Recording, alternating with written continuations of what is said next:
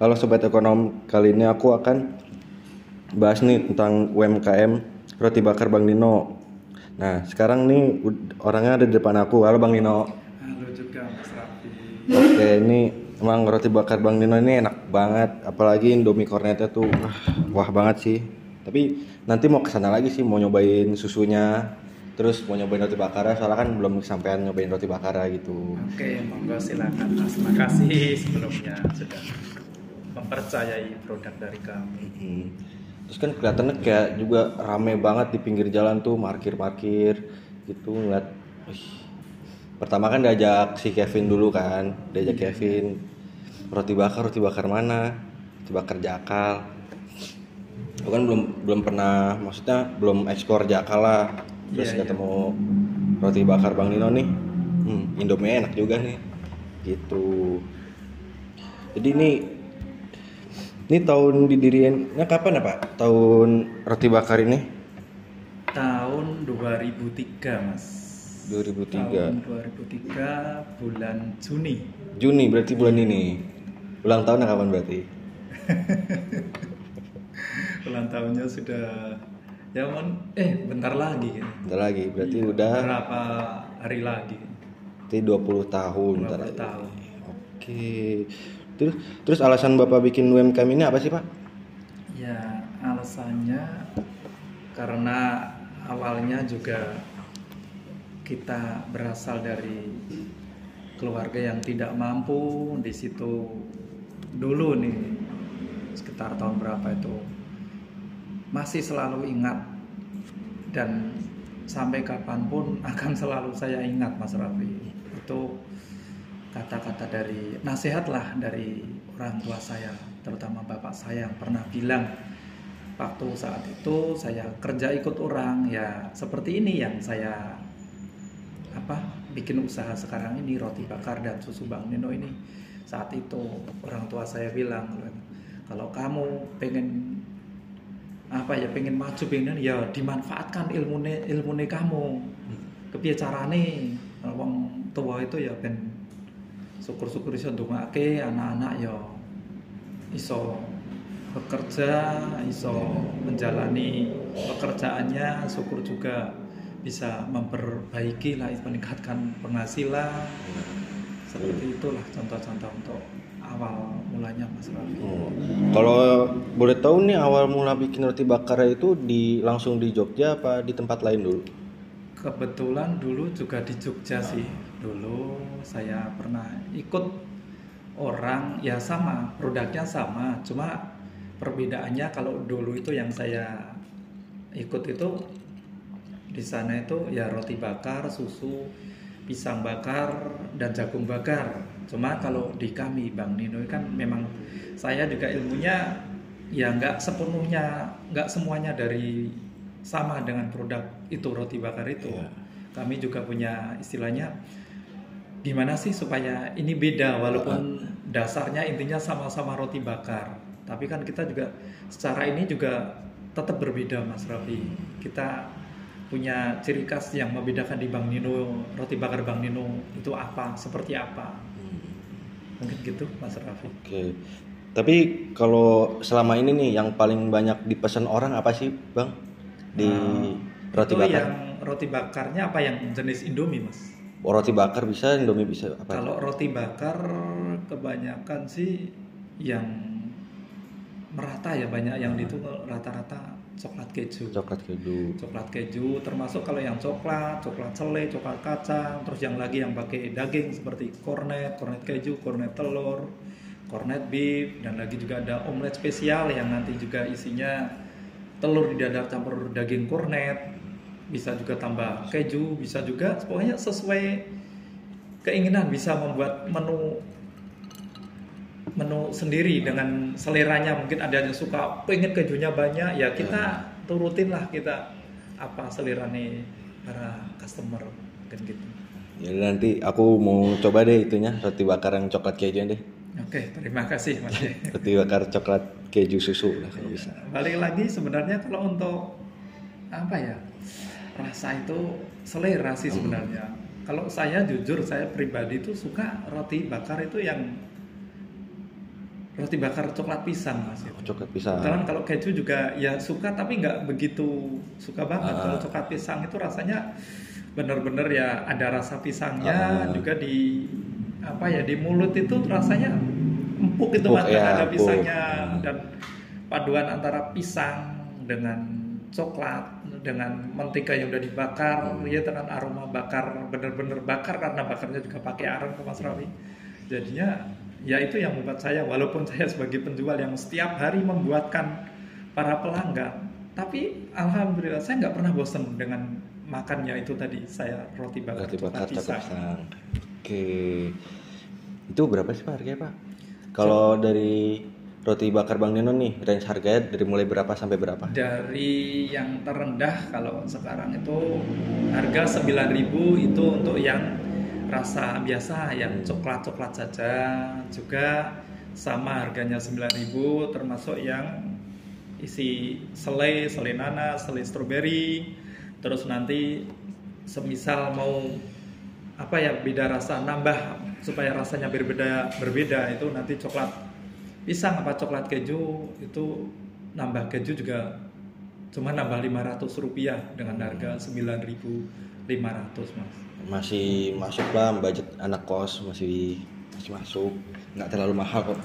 iya mas syukurlah Terus gimana nih? Dulu kan bikin UMKM ini roti bakar. Nah, gimana sih nunjukin mengenalkan produk gitu buat di Jogja ini? Nah, kebetulan kalau saat itu ya tahun berapa ya 2003 ya itu kita memperkenalkannya kalau dulu kan belum apa ya mas belum ada alat yang bisa membantu untuk mempromosikan Ah. contoh nih dengan sekarang adanya gadget handphone dan yang lain-lain itu sosmed itu kan Ah. kalau untuk sekarang itu kan sangat mendukung kalau dulu kan istilahnya ya kayak Mulut dari natural mulut. itu loh. Ah. natural bener-bener kita dari niat kita jeripayah kita dengan tenaga kita kita harus istilahnya kita mau pengen usaha seperti apa ya kita semacam kayak jemput bola kita mendekati orang-orang yang belum tahu yang belum kenal kita Iya. mendatangi saat itu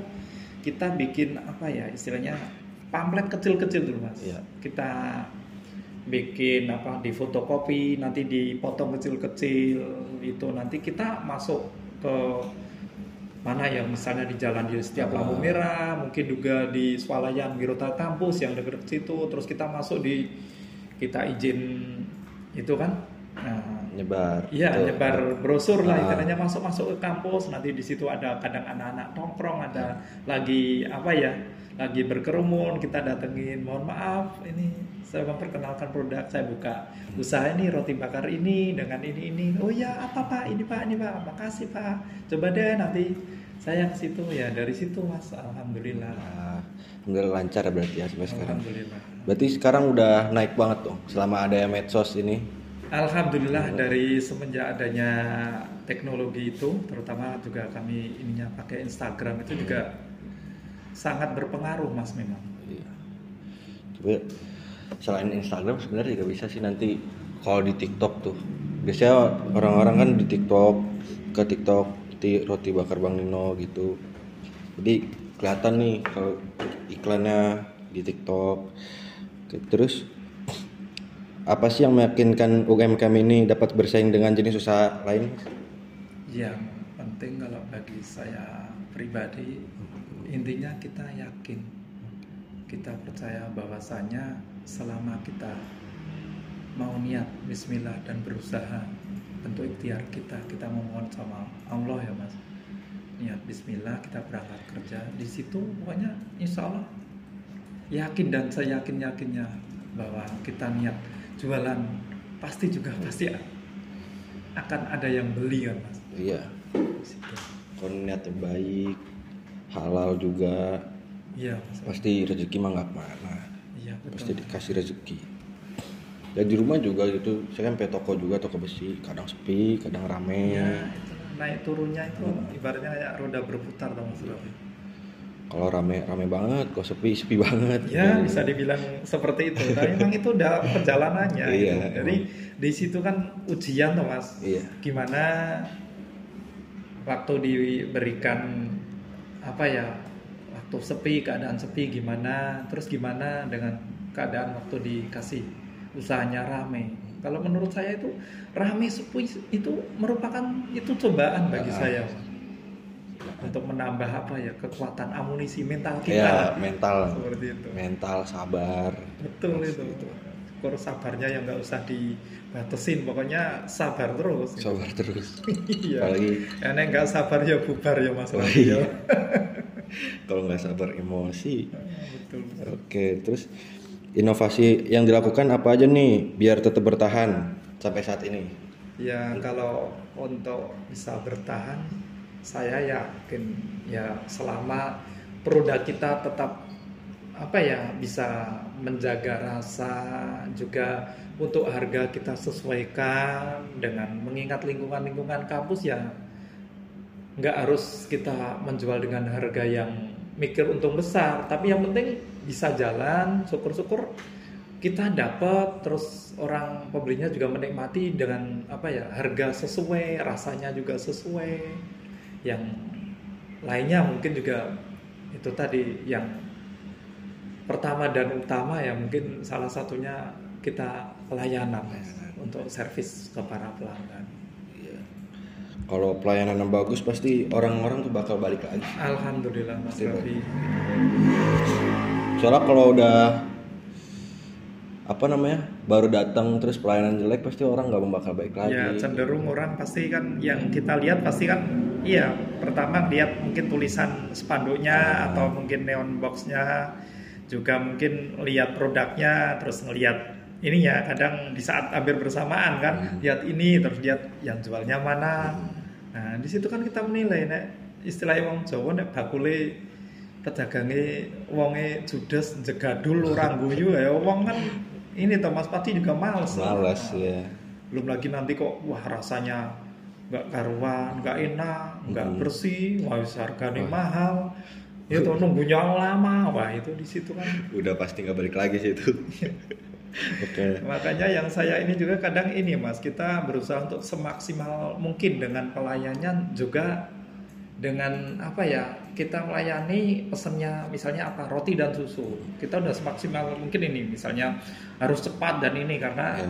pelanggan kan nunggu. Ya cuman kadang ya itu tadi sampai sekarang juga mengingat situasi dan kondisi lokasi yang mungkin sedikit apa ya kecil teman jadinya untuk bergerak cepat juga kalau memang pas bareng datangnya sekali datang langsung penuh wah, kita juga kan otomatis repot. Dari situ Pusing. kan kita juga udah semaksimal mungkin untuk benar-benar gimana sih supaya cepat. Tapi ya namanya kalau bareng sekali datang catatan 5 6 wah ini belum dibuat belum dibuat sampai menyusul ini belum dibuat. Akhirnya kan numpuk. Nah di situ yang kita secara ini merasa nggak enak sama pelanggan. Ya ujungnya intinya kita minta maaf ya karena pesanannya belum datang. Mungkin bentar lagi kami juga ini udah berusaha ini karena ya itu tadi keadaan. Wah kalau yang pelanggan menyadari memaklumi yo nggak apa-apa bang Nino nggak apa-apa nggak apa-apa. Itu juga nih wong yo ini warungnya rame Ya, di situ kita juga melakukan ini tuh mas.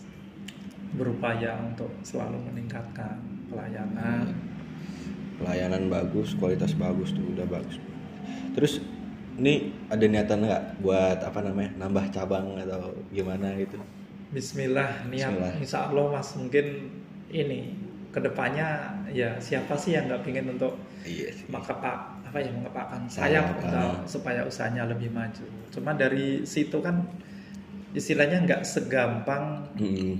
Nggak segampang. dengan apa yang kita harapkan gitu loh mas. Dengan liku-likunya perjalannya prosesnya Mm. belum lagi kita mempercayakan orang yang sepertinya kita nggak segampang itu loh mas. Karena pengalaman dulu saya pernah kan dulu kan saya juga pernah berapa buka beberapa outlet mas. Bang Neno satu dua tiga itu pernah. Dari situ wah, kendalanya yaitu orang yang jaganya beda orang juga kan kepuasan pelanggan juga berbeda. Hmm. walaupun sebenarnya untuk rasa mungkin hampir sama, sama lah mas ya.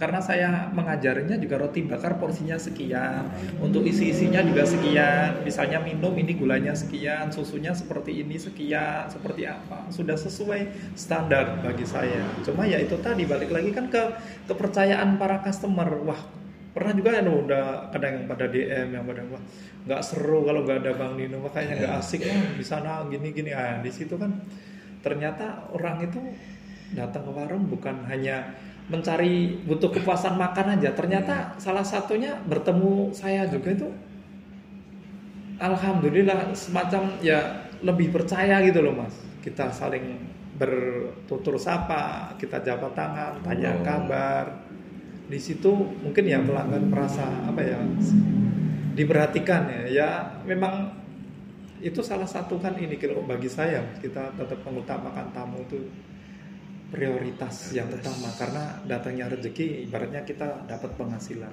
kita dapat bayaran. Kalau kita nggak niatan baik kita nggak baik sama orang orang nggak bakalan makan ke warung kita. Ah. dan nggak bakalan beli. Kalau nggak beli kan kita nggak dapat bayaran nggak dapat uang Wah. mas Ya, ya, betul. Isra. Oke, terus nih kan roti bakar Bang Nino nih ada perbedaan khusus nggak sih cara masak atau cara bikinnya produk yang di Kalau Olah. secara khususnya sih sebenarnya bagi saya sederhana sih ya. Tapi paling tidak itu kan kita untuk cara ngolesin rotinya ini mas, supaya gimana sih rotinya? Ya setiap orang untuk ngolesin roti itu semua bisa mas. Tapi untuk supaya caranya itu mempengaruhi rasa terus nanti dibakarnya seperti apa itu kan dari cara ngolesin roti itu. Kalau rotinya nanti ngolesinya nggak bagus, ketebalan atau terlalu tipis nanti akan berdampak dirasa juga mas. Seperti itu. Jadi kalau lebih dikit aja itu pasti beda rasa. Ya otomatis beda. Secara ini kurang terasa juga kan mas. Misalnya contoh misalnya roti coklat, coklat keju, misalnya. kita ngasihnya terlalu sedikit, juga otomatis rasanya juga berkurang. Uh-uh. Istilahnya kenikmatannya juga kepuasannya juga nanti di pelanggan pasti komplain kok rasanya beda atau mungkin rasanya kok gini. Ya seperti tadi untuk yang awalnya misal kita dibakar, dibakar pun misalnya kita bakarnya nanti asal-asalan, yang penting bakar. Kalau rasanya dibakarnya nanti maaf misalnya gosong itu kan nanti juga rasanya nggak nikmat lagi aroma bakarnya udah aroma gosong itu udah mengurangi apa ya aroma kan mas itu seperti itu Betul.